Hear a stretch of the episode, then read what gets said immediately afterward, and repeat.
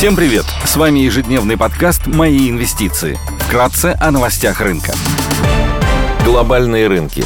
Внешний фон смешанный, фьючерсы на S&P 500 в нулях, Евростокс снижается на 0,2%, Шанхай Композит прибавляет 0,6%, гонконгский Хэнк Сэнк плюс 0,8%. Баррель нефти марки Brent стоит 83 доллара 60 центов. Золото торгуется по 1816 долларов 70 центов за унцию. Доходность по десятилетним гособлигациям США составляет 3,83%. Сегодня будет опубликовано число буровых установок от Baker Hughes. В России выйдет индекс деловой активности в сфере услуг.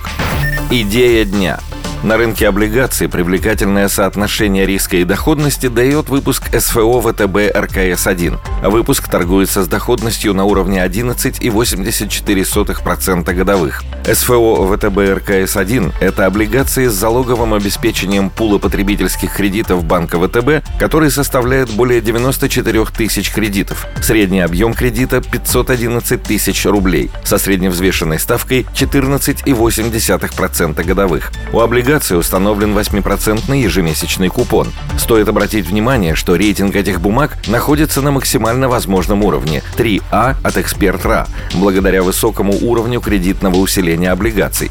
Коэффициента достаточности залогового обеспечения 1,36х при объеме выпуска 35 миллиардов рублей залоговая стоимость составляет 47,6 миллиарда рублей. Резервного фонда в размере 1 миллиарда 630 миллионов рублей или 4 3,6% от объема выпуска. Избыточного спреда между средневзвешенной ставкой 14,8% и ставкой купона 8%, который идет на покрытие дефицита по основному долгу.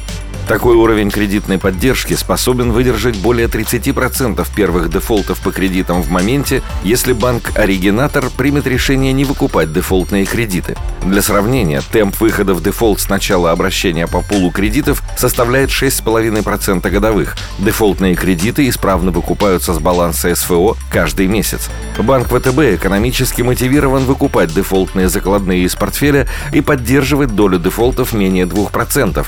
В противном случае случае по выпуску облигаций включается ускоренная амортизация, и все собираемые потоки по судам идут держателям облигаций. Досрочное погашение происходит по 100% от номинала.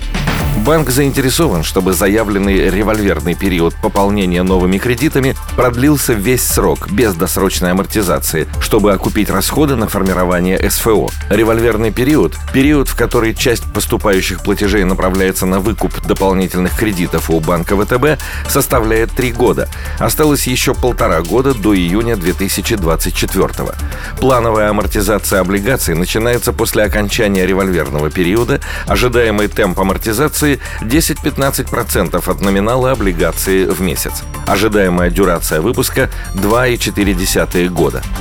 Спасибо, что были с нами в 2022 году. Пусть вам сопутствует удача. До встречи после каникул. Напоминаем, что все вышесказанное не является индивидуальной инвестиционной рекомендацией.